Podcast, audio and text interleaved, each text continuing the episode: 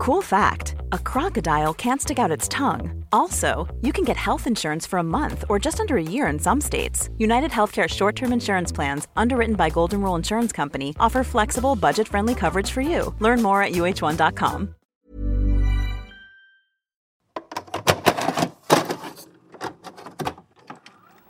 Previously on Twin Peaks. It's dead. She's dead. Wrapped in plastic. It's essentially dead. Laura Palmer. Diane, 11:30 a.m., February 24th. You wear shiny objects on your chest. Beautiful. Just so beautiful. Are you proud? Well, I was very well known, as you understand, prior to this, but that was a different world. This is something you are really in your own little world. My log has something to tell you. Do you know it? It's a great guy, good heart, tough guy, but a good heart, great heart. Do not introduce the log. Well, there's truth to that. There is truth to that. Can you hear it? You look, there's a certain openness, but there's nobody out there. But I've never seen anybody out there, actually. Do you understand? Look, you can figure it out yourself. What the hell is going on? Deliver the message. Well, everyone thinks that this is very ominous right here. See this? These are phones. These are very, you know, secure phones. But this is a very ominous looking because of the red button. But it gets you something. You can take it any way you want. It's enough. Thank you. Thank you very much. Time for a cup of joe and a donut. Twin Peaks will be right back.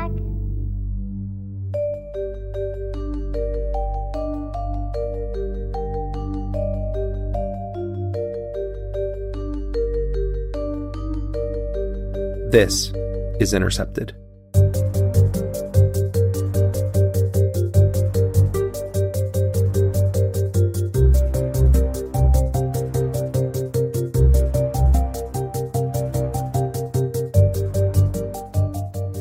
I'm Jeremy Scahill coming to you from the offices of The Intercept in New York City, and this is episode 14 of Intercepted. On Tuesday night, the FBI director, James Comey, was in Los Angeles and he saw on television screens news that he had just been fired by President Donald Trump. Uh, Trump, uh, simultaneous to the news breaking, uh, reportedly sent a letter to the FBI officially informing James Comey that he was no longer, effective immediately, no longer the director of the Federal Bureau of Investigation. And in Trump's letter to Comey, he said, While I greatly appreciate you informing me on three separate occasions that I am not under investigation, I nevertheless concur with the judgment of the Department of Justice that you are not able to effectively lead the Bureau.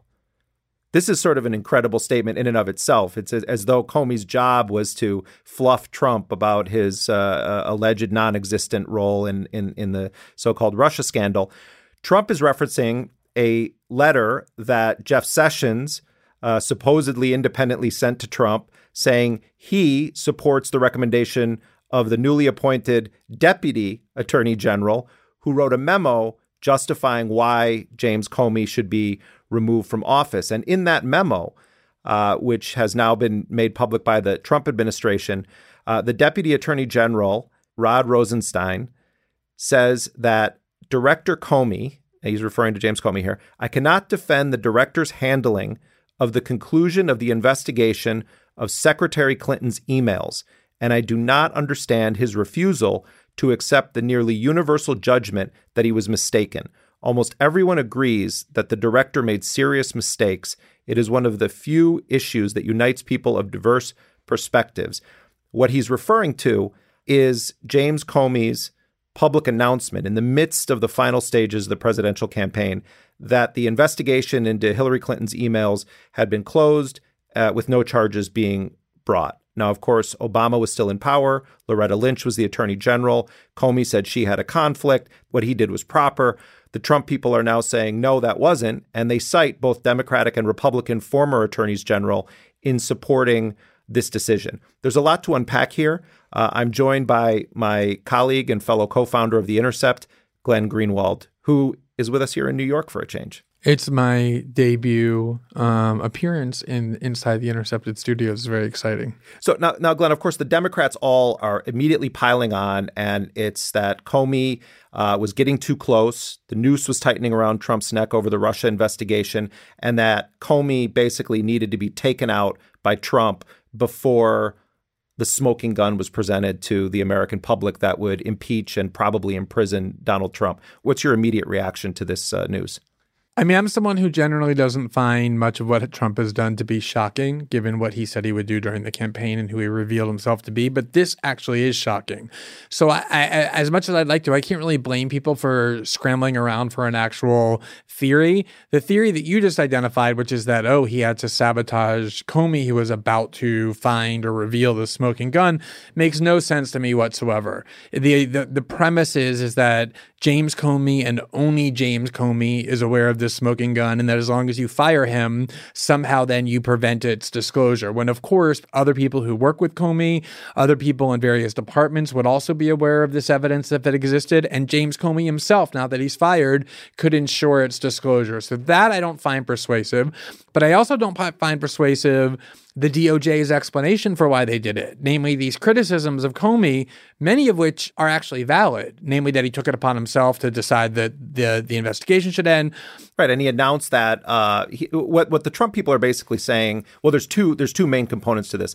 On the one hand, they're saying you were wrong to announce to the uh, to the public that we're closing this investigation into the Hillary Clinton email scandal, which became just the the harpy point for they're Trump say, in the closing it's stages. a process objection, right? They're not saying you were wrong to close the investigation, although they do think that they're saying it wasn't up to you, James Comey. Even if Loretta Lynch couldn't make it, it was up to somebody else to make it. So that was that's one objection that is not invalid, and the other one is that when he decided to close the investigation against Hillary Clinton, instead of just saying so, he gave all kinds of opinions about the case that were all very negative to Hillary, and a lot of people think it was wrong for Comey to comment on an investigation that he decided to close, but the thing about it is even though those those investigate those, those criticisms of Comey are valid, the Trump people don't care about that at all. They loved when he stood up in public and denounced and criticized Clinton once the case was closed, and they don't care at all about these process objections. So although I don't agree with the Democrats that the reason is is to prevent Comey from being on the verge of the smoking gun, I also don't think that the Republican explanations for why this happened are even a small amount valid. And so it leaves the question, why did this happen and why did it happen now? And I don't think we know the answer to that yet. Right, and and, and let's remember that there there definitely uh, there, there's a lot of smoke and there's uh, a little bit of fire with some of the people that are around Trump, uh, Paul Manafort. You have Carter Page. General Flynn is floating out there in the ether and has reportedly been actively seeking immunity. And I, I think this is an interesting question about uh, about where Flynn uh, resides in all of this uh, because we haven't heard from him in public. But remember, General Flynn was the uh, was the first high profile military figure who had served in a very senior position under Obama and was fired by Obama, he was the first to jump onto the Trump train. He did public interviews with him on the road. He bolstered his military credentials. You know, Trump really was kind of uh, taking Flynn's lead on a lot of what he was saying about American foreign policy and the military. Flynn may be a lot of things, but he is not an imbecile. And he was around for a lot of private stuff that was happening in Trump land leading up to uh, his election and then leading up to the inauguration. I'm just curious uh, if part of this is that there actually is a move to take down not Trump, but that there is some action against someone that's incredibly important to Trump.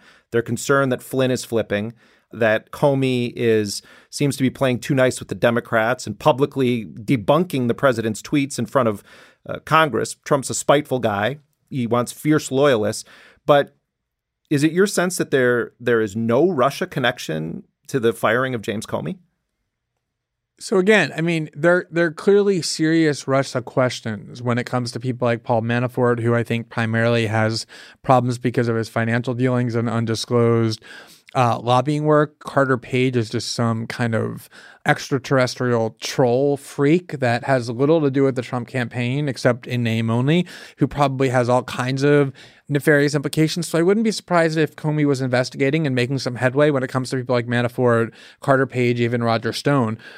Again, though, on the question of was there collusion between the Trump campaign at the highest levels, the kind that would get him into serious political trouble or impeach him, and the Russian government?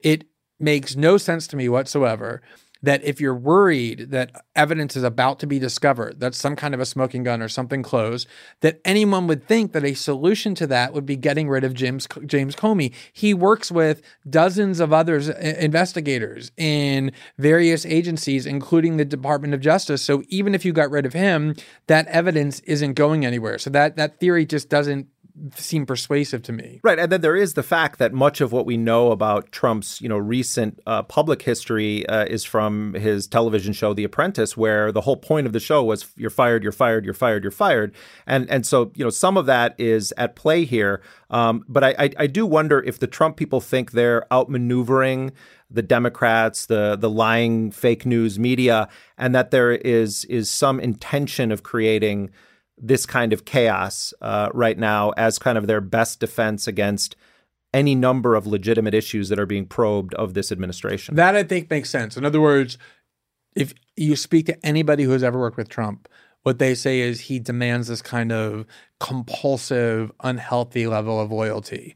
Anyone who he thinks is disloyal to him, he fires. So I think that's been a big part of what they've been doing is trying to weed out you know, the Sally of the world, um, people who they think have loyalties elsewhere, and replace them with hardcore Trump loyalists. And I think they've seen that James, James Comey prides himself on not being a loyalist to anybody. And there's a lot going on at the FBI, and they want someone in there who they who they trust a lot more than they trust him. That's what I think makes a lot more sense. I, I think it's clear that uh, that in firing James Comey, if it is related to Russia, Either Trump has done the most outrageously stupid thing he could have done by not keeping his enemies closer and turning potentially Comey into an unprecedented sort of whistleblower yeah. if he comes out publicly, um, or Trump is a genius and there there isn't anything there with him on Russia.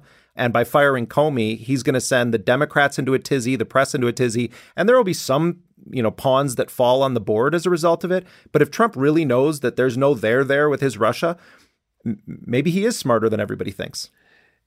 Yeah, I mean, if you look at, you know, if you're Donald Trump, you have to be pretty comfortable about the question of collusion. You have all kinds of people saying, and not Trump loyalists, people like James Clapper and even Dianne Feinstein two weeks ago to Wolf Blitzer, that look, no, they have not seen evidence of collusion. And if there were evidence of collusion, you know, some kind of intercepted telephone call between um, some Trump Spawn and someone in the Kremlin talking about hacking, you can be damn sure that would have leaked by now. Well, or you know, but but then there's also the the idea that they have a video of Trump with you know prostitutes or the the, the sort of P video and all of that. I mean, who who you know, there's uh, everything is out there. Right.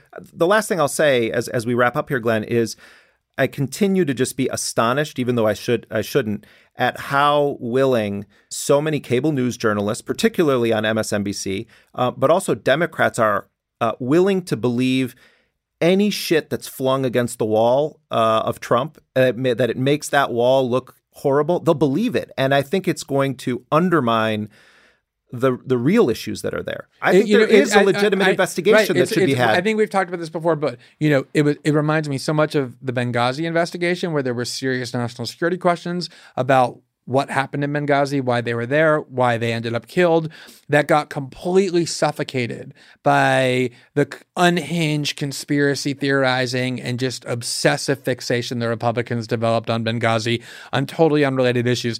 That to me is exactly what is happening when it comes to Russia. All of the legitimate questions that ought to be investigated have been swamped and suffocated, um, you know, by the Keith Olbermanns and the Louise Mensches of the world who who think that there's a, a Putin agent hiding under every every corner in and who make all kinds of evidentiary connections. You might want to throw Rachel Maddow in there too, um, notwithstanding the fact that there's no rational basis for doing so. And they look like Glenn Beck in 2010 as they do it, standing at the chalkboard. Well, Glenn, I, I, I, do want to also share with our listeners that when we first started the Intercept, you said that you wanted to be paid in rubles, um, and I, I, appreciate your uh, your honesty about who you want your paymasters and, to be. And I appreciate that you had in your home this massive vault of, of rubles from the work that you've done over the years that you were able to use to pay me, and I appreciate that as well. All right, well, comrade Glenn, I'll see you at our next summit in Moscow. Glenn Greenwald, thank you for being with us on Intercepted. Great to be with you. Glenn, of course, is my fellow co founder of The Intercept.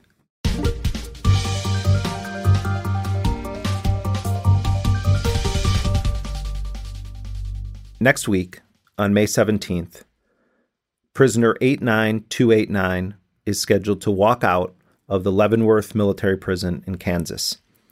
Back in 2013, that prisoner was handed the longest sentence ever in U.S. history for being a whistleblower.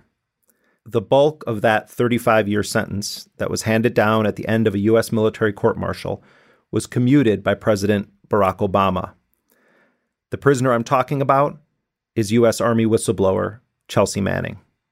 Now, there's a lot of talk in the news right now about leaks and about Julian Assange and about WikiLeaks.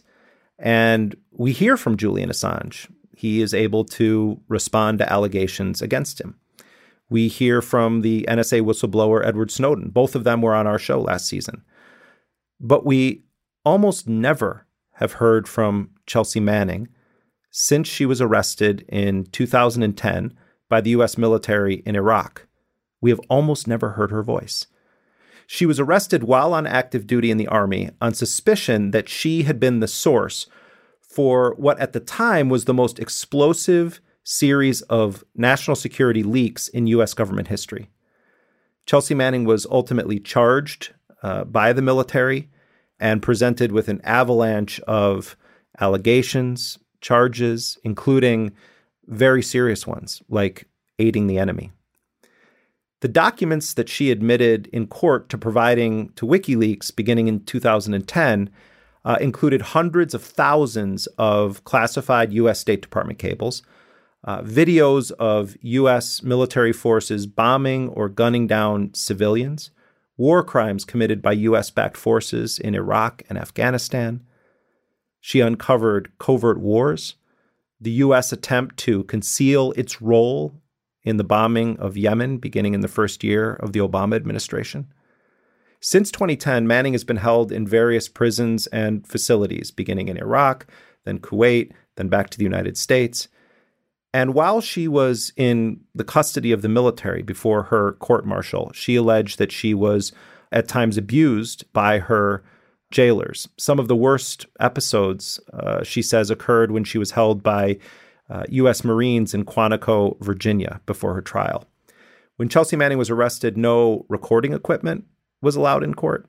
Many of the publications that benefited from her whistleblowing, they put it on the front pages of their newspapers. They barely covered her trial.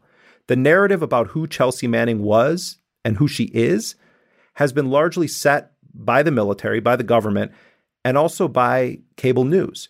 Coverage of her has not, for the most part, focused on what she did or why she did it, but rather what is presented is this sort of despicable fixation on the fact that Chelsea Manning is transitioning from living as a man to living as a woman. Uh, you know this guy, Bradley Manning? Yes. Yeah, he's, he's now Chelsea Manning. Oh, All really? right. This isn't really justice. Yeah, it's I- I- therapy. Traitor. He's a bust. He He's a gave up. traitor. Correction, it was it was uh, Chelsea Manning, not Bradley Manning, who did that. oh yes, he, he has changed, or she has changed. That's right. Yes. Well, well done, Andy. Thank you. Yes. How are your treatments going, by the way? But they're not as quick as I would like. right. When can we start calling you Andrea? The Associated Press, NBC, and the New York Times agreeing to call Manning she, but he's not a she. Technically, on just definitional grounds, technically, it's uh, he. We recently obtained several hours of secretly recorded audio from the court martial of Chelsea Manning. Now, there have been uh, a couple of other leaks of audio from those proceedings, but most of what you're going to hear today from her has never before been broadcast. To discuss all of this, to discuss Chelsea Manning, her whistleblowing, her trial, and her treatment at the hands of her jailers, we're joined now by the researcher and writer Alexa O'Brien. She was the most dogged journalist covering the Manning trial, and because of her and her work, much of what we do know about what happened in those proceedings uh, is because she was there. Uh, at times, actually, Alexa slept in her car outside of Fort Meade as she worked around the clock covering this trial. Alexa O'Brien, welcome to Intercepted. Thank you for having me. How did Chelsea Manning describe her treatment at Quantico? There were several different episodes at Quantico. She what I've heard from you know being in the in the courtroom and, and listening to her discuss it, she just discussed the sort of play by play of how she tried to sort of reason with the military brig that she was in um, in Quantico, Virginia, and the way in which they reacted to her. I, didn't, I, I tried to I tried to feel as much like I wasn't trapped in it, like a, a cage or a cell. I tried to feel uh, like I wasn't trapped in there. Um, that you know, I still know where I am. I know my environment, um, and uh, I would just try to stay active and uh, um, and I'm trying to keep from from falling asleep because they uh, that was a rule. You were not allowed to sleep or look like even appearance of sleep was uh, considered sleeping. So you couldn't close your eyes or anything like that. So well, legally, she was unlawfully punished before her pretrial. She only got 112 days sentencing credit for it, but you know, legally, her, treatment was extreme. She was not officially legally in stat, um, sorry solitary confinement, but one could look at her conditions and consider them solitary confinement. She was segregated from the rest of the population.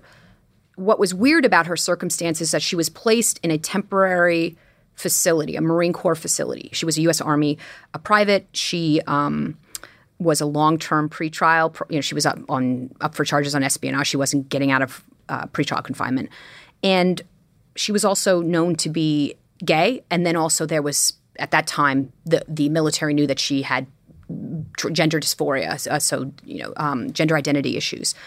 I think her treatment was uh, unfair at the same time, though, looking at it from a sort of structural manage- managerial point of view, I think that the military, it was also a bit of a clash of cultures. You know, they're a very fraternal sort of organization. And, and even from the testimony of people, you know, they wanted her to talk. And she wasn't talking. And I think that they resented that because she's a soldier. She should tell him what happened, you know, and her lawyer told her to keep her mouth shut. So, what's interesting about how Manning describes it is that she's actually very respectful of her chain of command, her current chain of command. You know, she's not a uh, rabble rouser or a provocateur, but she's actually somebody who really cared about the mission and wants to get along with people. So she wasn't exactly sitting in the courtroom saying like, "Oh, I'm a victim." She was just sort of reciting what had happened in her treatment.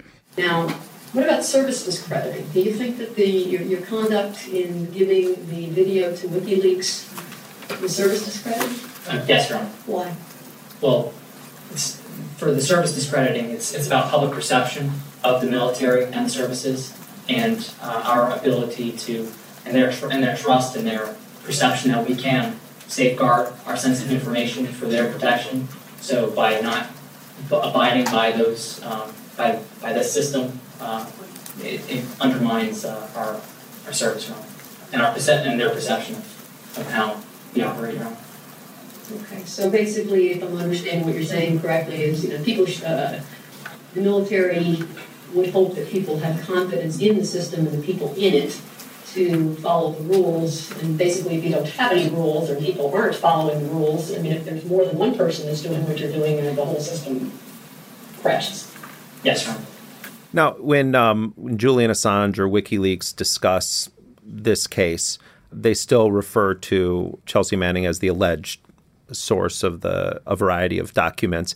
The most public and perhaps the one that made the biggest splash initially was the um, collateral murder video that depicted um, a U.S. helicopter gunship uh, gunning down some Iraqi civilians and also media workers from the Reuters news agency since then. Just fucking, once you get on, just open them up. Again, Roger, yeah. Um, You're clear. All right, firing. Line here. When the stage line out. Let me know when you have it. One shoot. Light them all up. 202 traffic, 260. Come on, fire. Hey, Roger.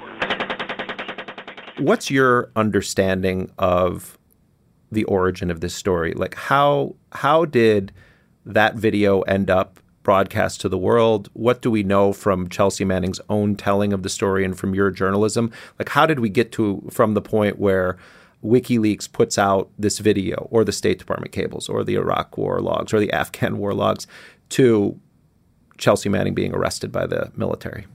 The first time that Chelsea Manning saw that video, she was actually watching a couple people in her intelligence shop discussing the video Um, they had found it on a shared drive from the previous, you know, group of folks that had been in Iraq before them, and she was sort of being instructed on it. But they didn't really talk about. Um, standard operating procedures or the rules of warfare with regards to it. They were really just sort of talking about it in a general way.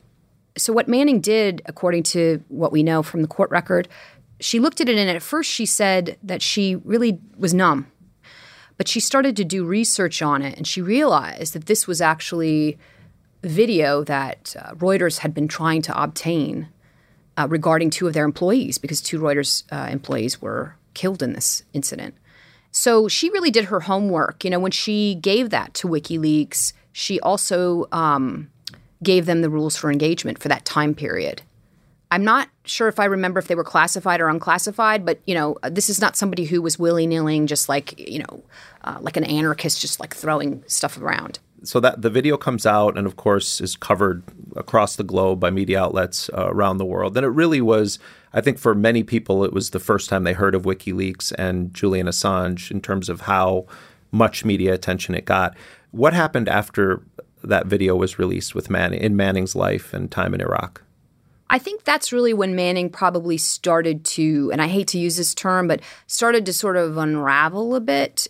Unravel in the sense of like the way that sometimes it's good to unravel. You know, meaning to say that she she realized sort of the impact that it had to, to some degree. And obviously she was undergoing a confrontation within herself at the time around her gender identity issues, according to the court martial. And it coincided with her maybe understanding of the sort of greater truth of who she was as a soldier in Iraq. You know, that kind of catch 22 scenario of Manning. April 5th, 2010 is when WikiLeaks published that. She was arrested in May, May 20th, I think is when she was arrested, so a month later. So this is really when sort of like the the, the climax of her leaking, you know, in Iraq. Um, around the same time, she's when WikiLeaks is publishing this video. She is in April. She is actually uploading Granai airstrike stuff, pictures, an encrypted video. So she was really sort of in full bloom at that point. You know, it's it's interesting because I've, uh, like yourself, I've followed these events very carefully and closely, and you know, you you to this moment, including uh, probably most prominently in recent times, when it became clear that Obama was going to commute a, a large chunk of the 35-year prison sentence.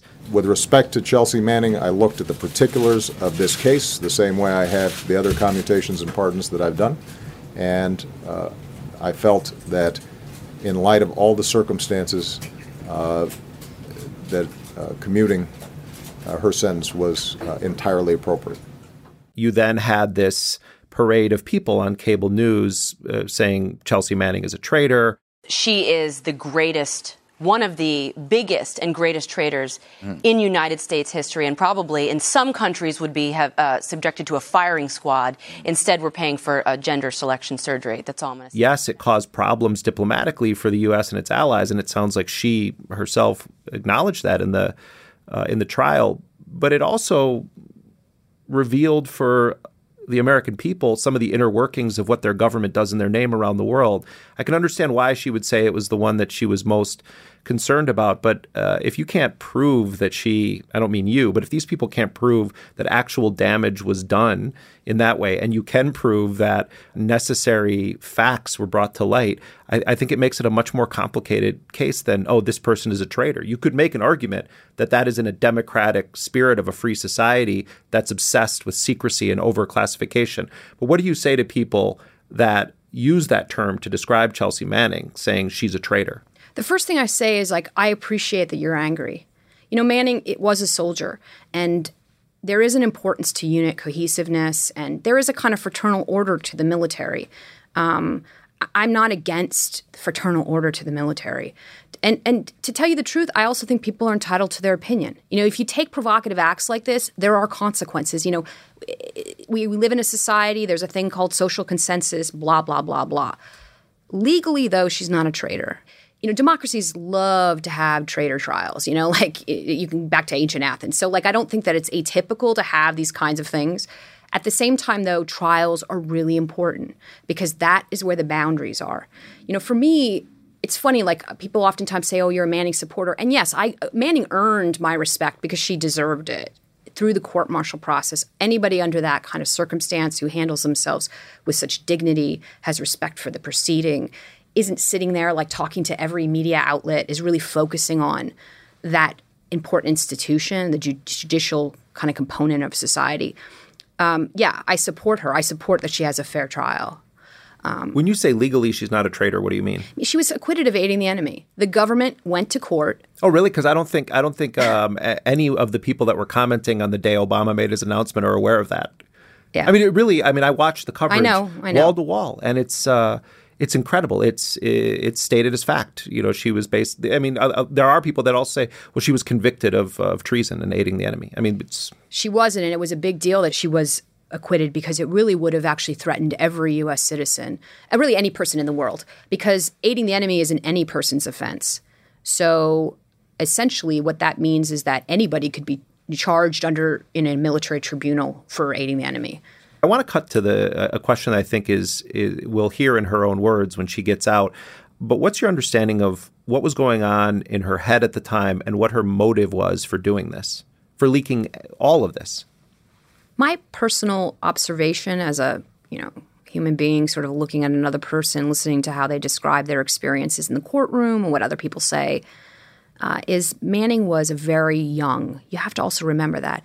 And she was highly intelligent to some degree, meaning to say she was she had a sort of passion and intensity about life. She also had a really difficult upbringing, and I realized that I'm not painting her out as a victim. I'm just saying that she was in the middle of processing all the kinds of stuff. I don't remember. I don't know if you remember when you were, you know, in your early 20s, but life is pretty intense when you're at that age and you're like, you know, thinking about the world and everything is learning how to negotiate in the adult world and blah, blah, blah, blah. Her first deployment then she's also, you know, sort of struggling with. She joined the military. Interestingly enough, they found in her dorm, it's called a CHU in Iraq, her compartmentalized housing unit, this scholarly treatise um, written by an Air Force psychiatrist about the fact that it's called Flight into Hypermasculinity, where it talks about there's a higher proportion of people who are assigned men but identify as women in the military than there is in the general population. A lot of times they join the military to try to rid themselves of these feelings. I think what I'm trying to say is that you can't divorce the political, moral, ethical thing from the interpersonal. She also was tasked to learn about, she's a young intelligence analyst, so she's being told to read the State Department cables and do this and that. And you're talking about a very earnest person who might be very literal in their thinking, who cares about the mission. And her coworker said that about her. She really cared about the mission. Perfectionist. So, like, you know, you're, you're putting together a young person who has a certain level of experience in how the world works you know, in reality, she sees all this sort of devastation and pain and suffering. Someone who's probably experienced to some degree what it feels like to be on the receiving end of, you know, pain and suffering, being gay in Oklahoma. No offense to anybody from Oklahoma, but, you know, um, being trans and not being able to admit it. So there's all these things going on. And she begins to sort of go towards releasing it because ultimately Manning believed that if the public knew it's not that she was a pacifist. She says she's not a pacifist, but that they would have a better sense of what was going on and be able to make better policies. After the release, I was concerned about the impact of the video and how it would be perceived by the general public. I hope that the video would. It's that time of the year. Your vacation is coming up. You can already hear the beach waves, feel the warm breeze, relax, and think about work. You really, really want it all to work out while you're away. Monday.com gives you and the team that peace of mind. When all work is on one platform and everyone's in sync, things just flow wherever you are. Tap the banner to go to Monday.com. Quality sleep is essential. That's why the Sleep Number Smart Bed is designed for your ever evolving sleep needs. Need a bed that's firmer or softer on either side? Helps you sleep at a comfortable temperature? Sleep Number Smart Beds let you individualize your comfort so you sleep better together. JD Power ranks Sleep Number number 1 in customer satisfaction with mattresses purchased in-store. And now, save 50% on the Sleep Number limited edition Smart Bed for a limited time. For JD Power 2023 award information, visit jdpower.com/awards. Only at a Sleep Number store or sleepnumber.com. be, I, I hope that the public would be as lo- alarmed as me about the conduct of the air weapon of the aerial weapons team crew members. I want the American public to know that not everyone in Iraq and Afghanistan were targets that needed to be neutralized, but rather people who were struggling to live in the pressure cooker environment of what we call asymmetric warfare. At what point does the uh, former hacker turned FBI informant Adrian Lamo come on the scene? He comes on the scene on May 25th, a couple days before she's arrested. Manning saw that Lamo had made a public statement about WikiLeaks. So at this point, you know, WikiLeaks has published collateral murder. They started to talk because their Lamo had certain sort of sexual identity things that he had talked about, and Manning is trying to relate to people, you know, uh, lonely in Iraq, dealing with a lot of, you know, under a lot of pressure. And what ended up happening is that discussion, Lamo had presented himself as a journalist and a preacher even at one point. So there were all these like notions of like protection, source protection. And how, um, how were they communicating? They were communicating over AOL chat or IRC chat. I forget which mechanism. Anyway, within like the day that Manning contacted Lamo, before any statement was made regarding any leaks, Lamo had already contacted a friend in Army counterintelligence. So, you know, Manning was essentially done at that point. And of course, in the course of revealing all this stuff, what what happened with Manning is, and what put her in a really vulnerable position is she was wide open when the army arrested her. You know, she had no access to explain her narrative, uh, what was really going on, and she had put out all this personal stuff in this chat log. So it just it didn't look good. At that point, did the army was was was uh, Manning already under suspicion uh, of being behind this before No. she started talking with Adrian Lamo? To my understanding, no. No, she wasn't. And I only say that because maybe there's classified material that I haven't seen. Um, no, and I really think this is what really did her in. So, what were the circumstances uh, when she was arrested? So, you know, the, the obviously U.S. Army counterintelligence and CID, which is the law enforcement arm of the U.S. Army, they um, were like, you know, busy trying to figure out who this person is, where she was stationed, blah blah blah blah blah. It wasn't that hard because of the identifying information she gave to Lam- Lamo. So she was arrested, and because of Adrian Lamo's uh, representations to the media that she had leaked top secret information, which she absolutely had not. She was put into pretrial confinement and brought to uh, Camp Arifjan in Kuwait. And, you know, when she was there, she was originally put with other soldiers, but uh, she was placed in administrative segregation when she told them that she was gay. Now, on June 30th, 2010, do you recall losing control of yourself on that day to the point that medical doctors, mental health professionals had to intervene? Uh, very limited rem- I have memory of that. Um, very vague. I just remember being told about that mostly. Do you recall yelling uncontrollably, screaming, shaking, babbling, banging your head against your cell and mumbling? The, those details, no, but I knew that I had I had just fallen apart. I mean, I, everything's foggy and hazy from that time period. So. Even Quantico, I mean, we could talk about oh, Manning was segregated because uh, the army wanted to break her down. I think there was there was an element of also homophobia going on there too. um, so she was placed in administrative segregation in this cage, and you know her hours were switched. Um, she was she started to deteriorate. She had no access to her lawyer. She started to mentally have a breakdown. And do you recall during this time making a noose out of bed sheets? Uh, vaguely. I mean, I just, I mean, I, I remember, I mean, I don't remember that particular, I remember being taken out and, uh, and them finding that.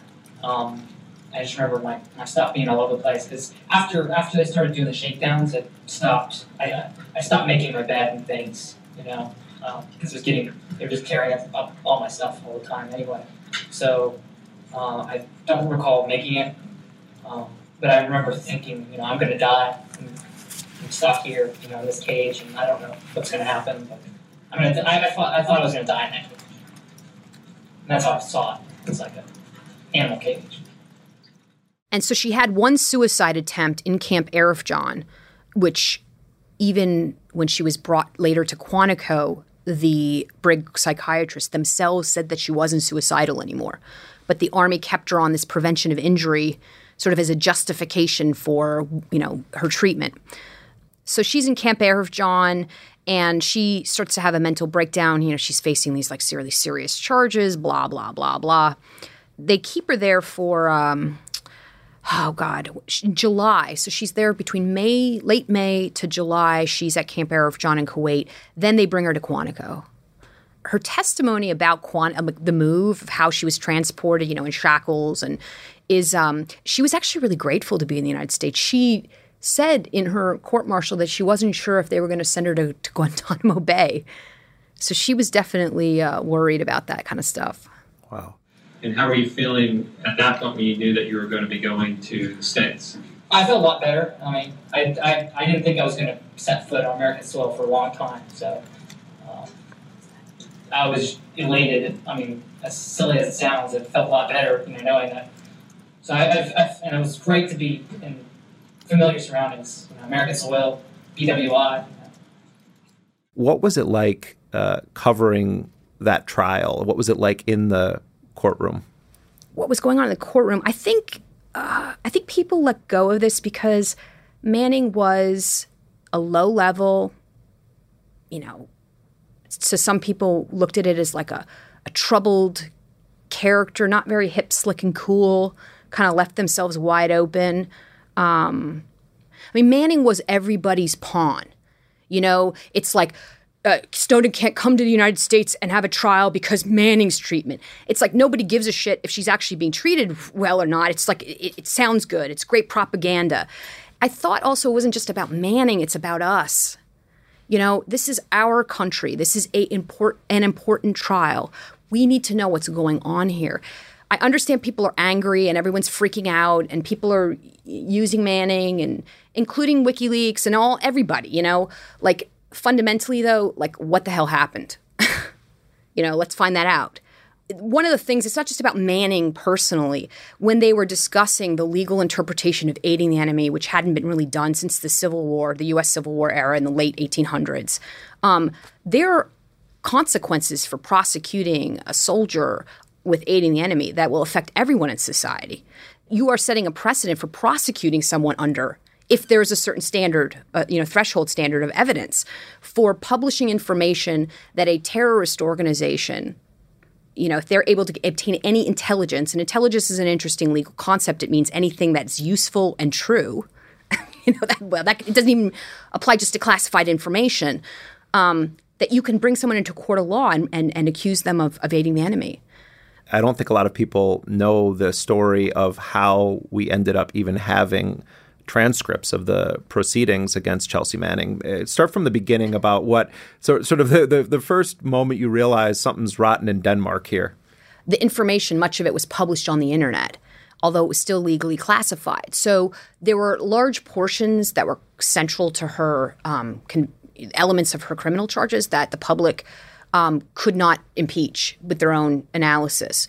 The unfortunate thing about that is that the government was in complete control of the message coming out of Fort Meade. You know, if you were a member of the press at Fort Meade, you were essentially escorted by security at all times. It's almost it was almost better to go as a member of the public because you didn't have like I mean, military guards around you, and uh, you know they wanted to portray their sort of narrative was like embittered homosexual angry at army. Like that was like the manning message.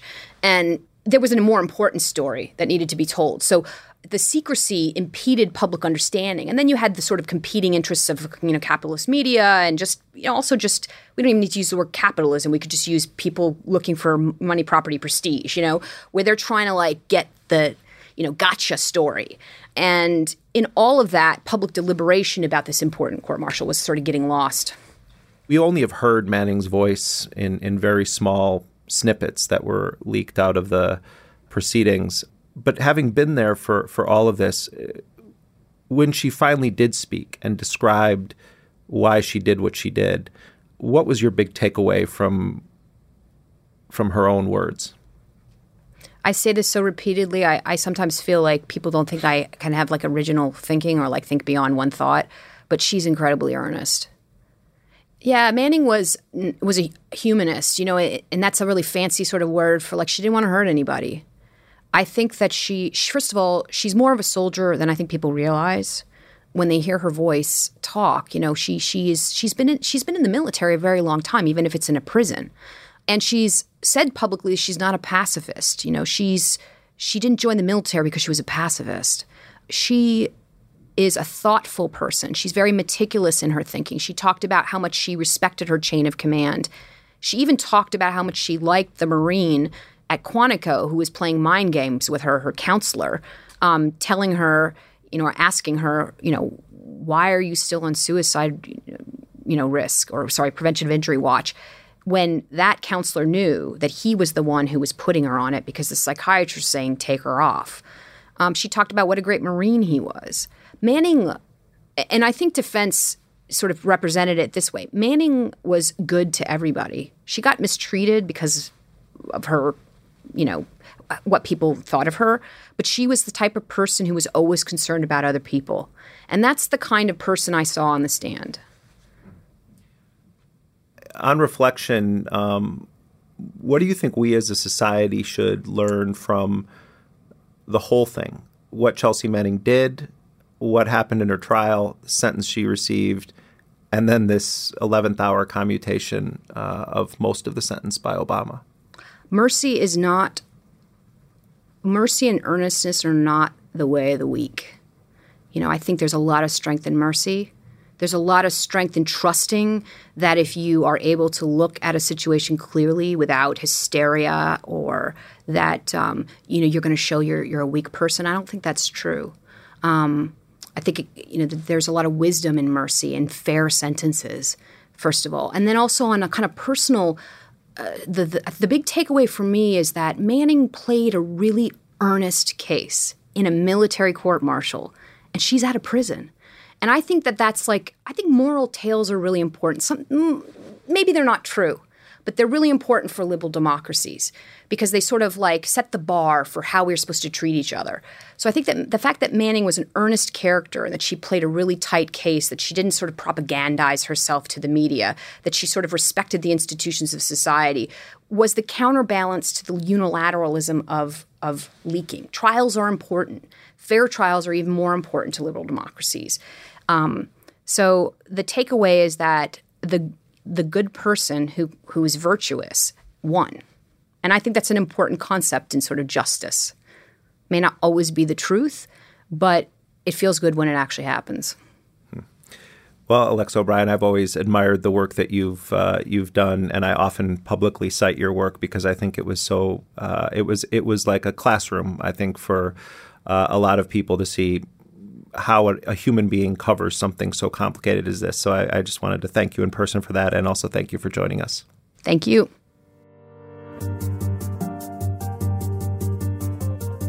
Alexa O'Brien is an independent researcher and writer focusing on national security and law enforcement. When we come back, we're going to go to France. There's a great celebration that the fascist candidate Marine Le Pen was defeated last week in that country's presidential election. But who is the victor? Emmanuel Macron. Stay with us.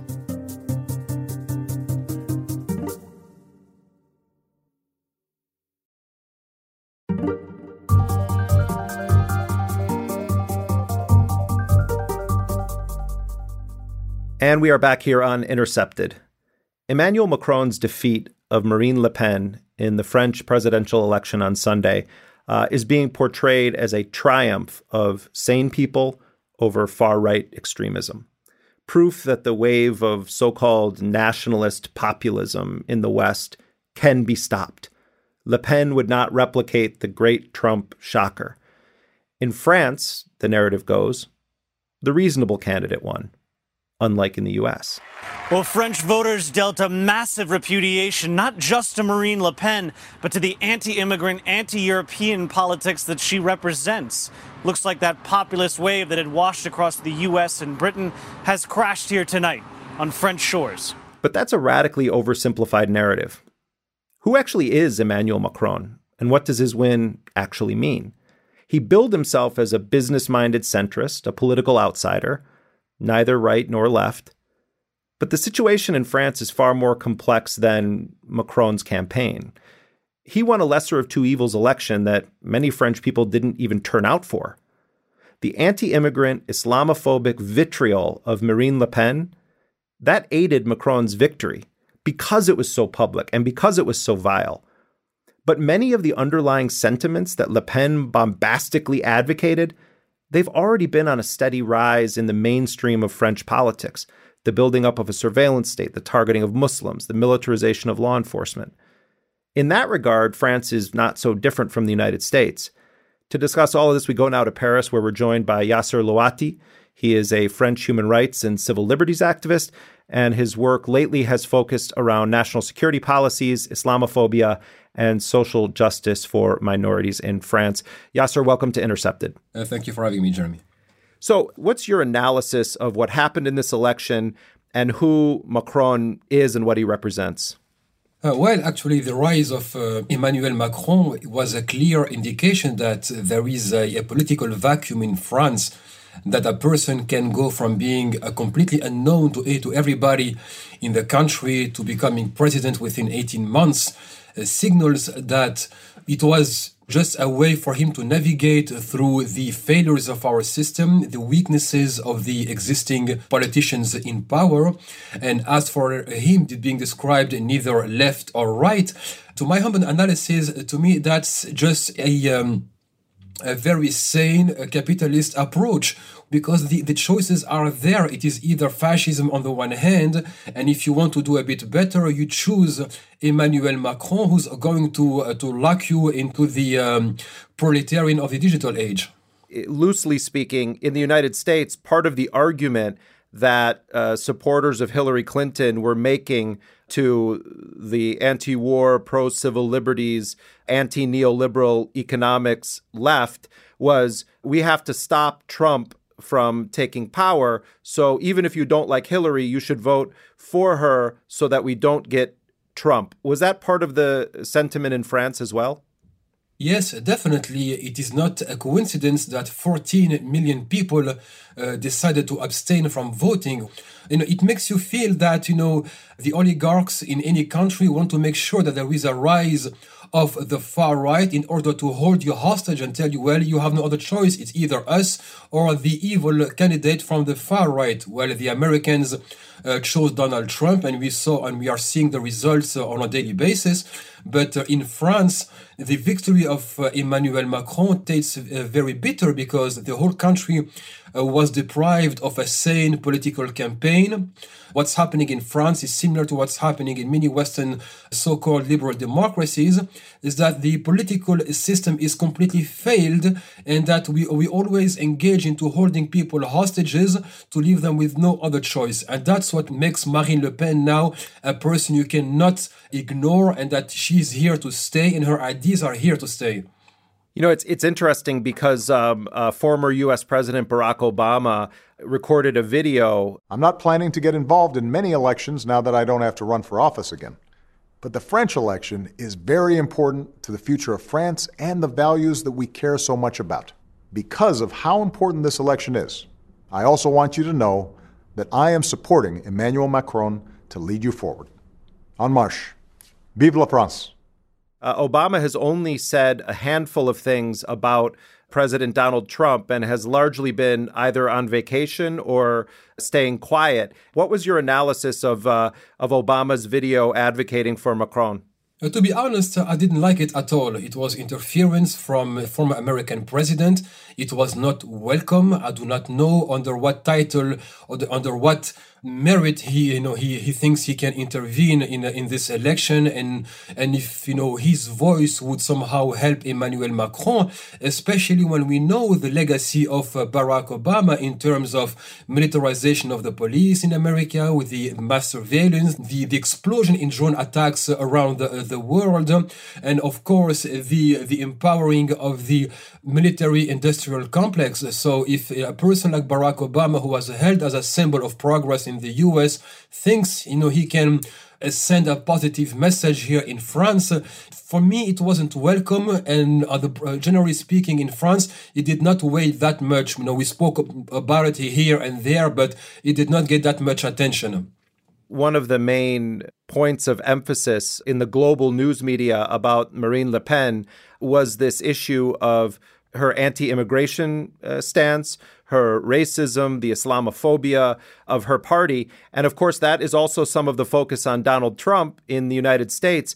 Break down for us what France is already like before you were facing the possibility of Marine Le Pen on issues of xenophobia anti immigrant movements or sentiment and Islamophobia?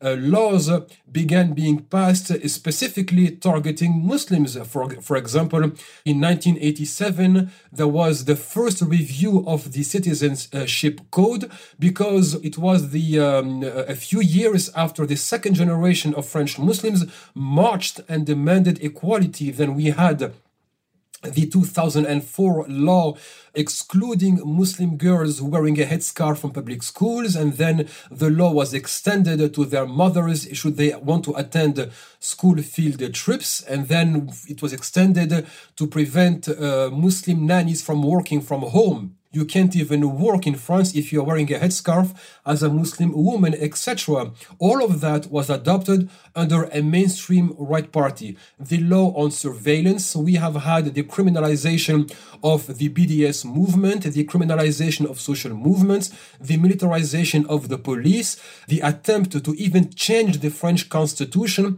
in order to strip from their citizenship people who are convicted of acts of terror, meaning that if a person is charged with terrorism and, convicted, he loses his citizenship we can make a very simple comparison with historic uh, terrorist groups. When terrorism was white in the 1950s, nobody spoke about revoking their citizenship, even if they had, had attempted to overthrow the president uh, Charles de Gaulle. Nobody tried to remove the to revoke the citizenship of the far left white terrorists in the 60s and 70s, and the list goes on. But the day terrorism went from white to brown, then it, it became a question of identity.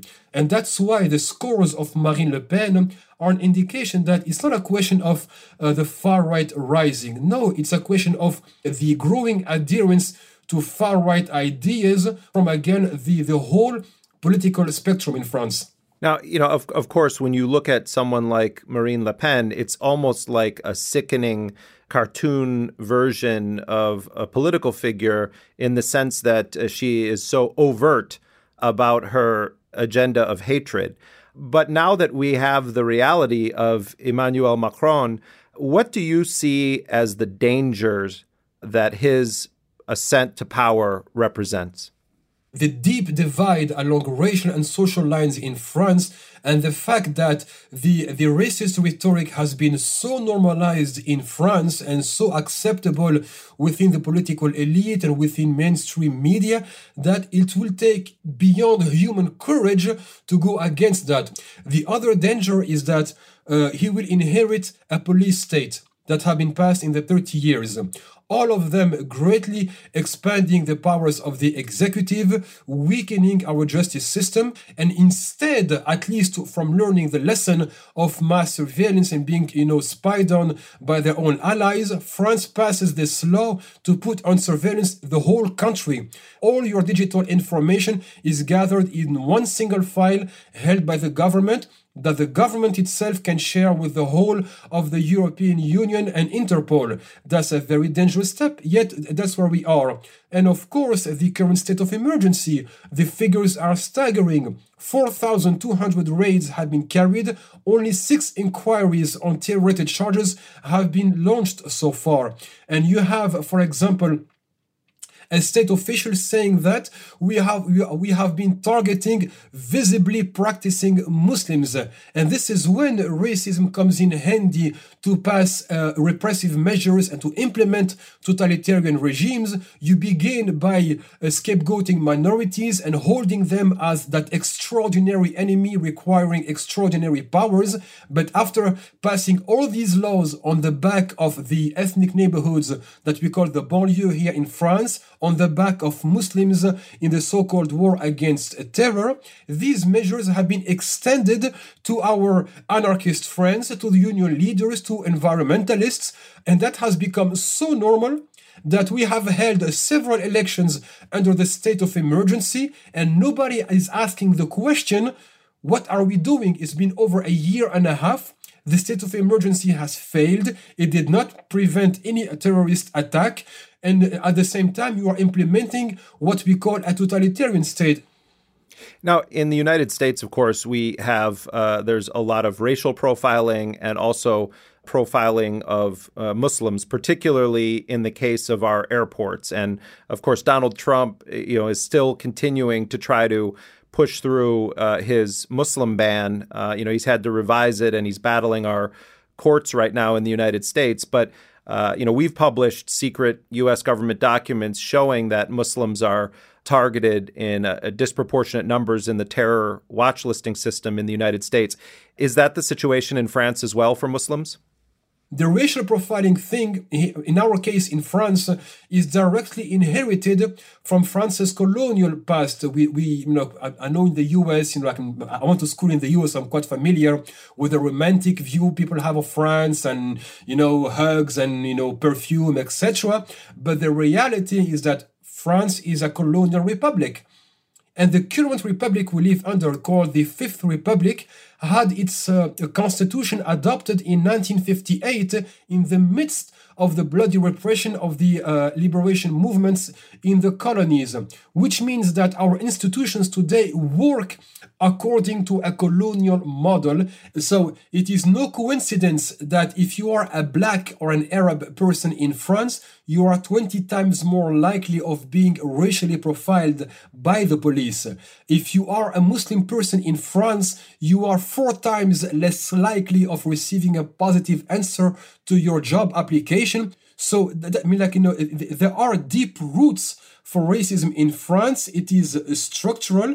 And the reason why Emmanuel Macron will not be capable of tackling these issues today because he has not been as ambitious as to push for a new constitution, a post colonial, a post racial constitution that will recognize once and for all that France is not a white only country.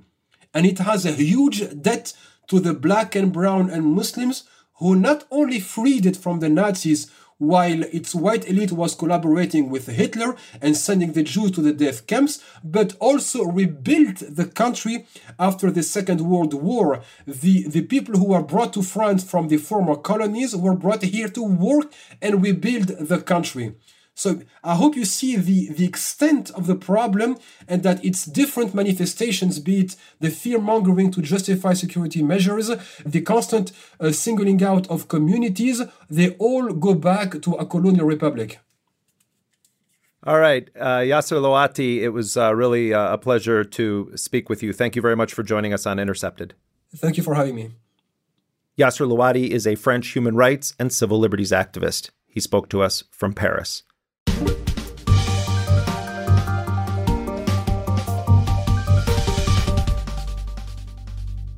To end today's show, we are honored to have the exclusive premiere of a new song by the hip hop artists MC Soul and DJ Pain One. Uh, they have a new album that's going to be coming out a bit down the road. Uh, their last album, uh, which really is an incredible political underground hip hop album, was called Nihilismo. Uh, they also did the title track for the uh, documentary about drone whistleblowers uh, called National Bird. And here is MC Soul and DJ Pain One with their new track, Wrong Side of the Law. DJ Pain 1.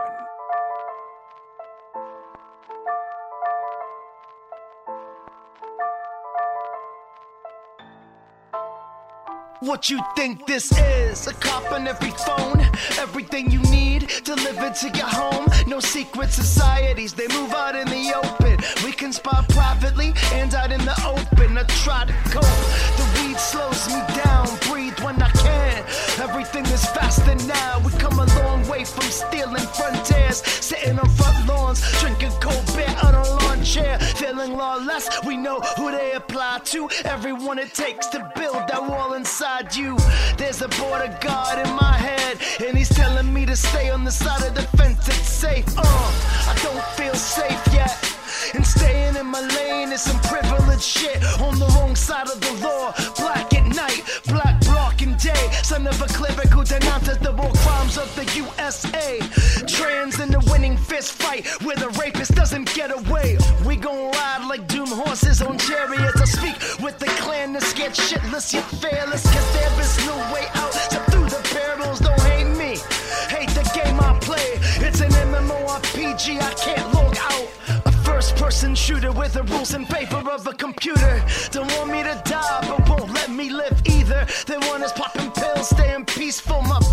my gut is all I got. And I'm still too young to fuck all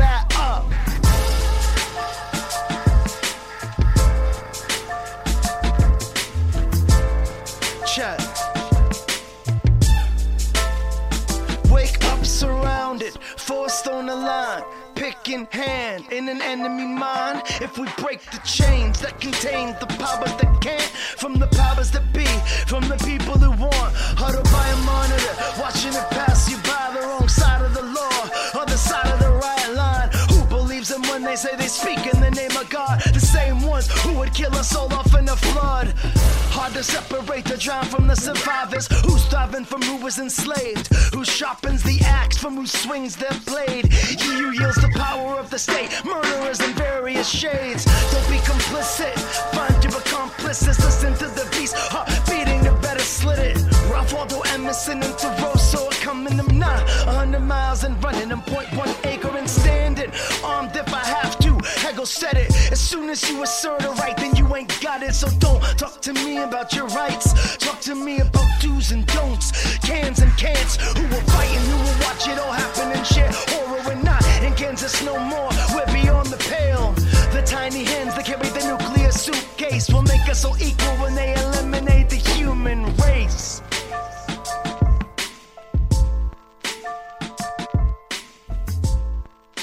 MC Soul and DJ Pain 1 performing Wrong Side of the Law. Many thanks to them for their work, their words, and to DJ Pain 1 for his beats. We're going to post links to both of their web pages on our site. We encourage you to check out their work. And finally, just a heads up on Thursday, June 8th, I'm going to be uh, emceeing a, a really exciting day of debate, speaking, analyzing, a little bit of music here and there at the Northside Festival in Brooklyn. Uh, you can check out information about the whole lineup there and get info on how to get your tickets. Theintercept.com slash Northside.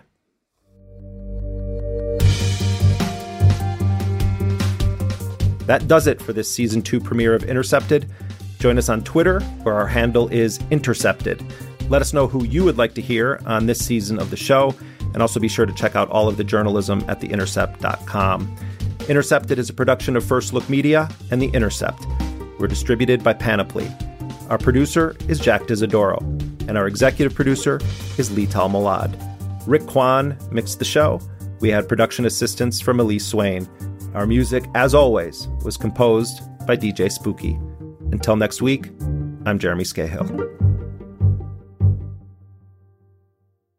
How am I doing? Am I doing okay? I'm president. Hey, I'm president. Can you believe it, right? All right, the president has just said it. That's great.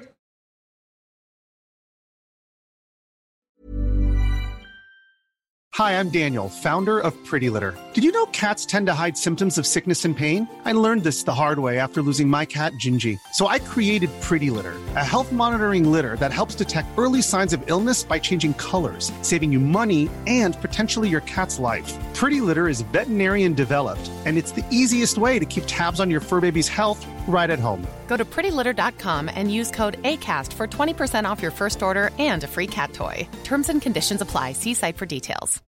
When you need mealtime inspiration, it's worth shopping Kroger, where you'll find over 30,000 mouth-watering choices that excite your inner foodie. And no matter what tasty choice you make, you'll enjoy our everyday low prices, plus extra ways to save, like digital coupons worth over $600 each week. You can also save up to $1 off per gallon at the pump with fuel points. More savings and more inspiring flavors make shopping Kroger worth it every time. Kroger, fresh for everyone. Fuel restrictions apply.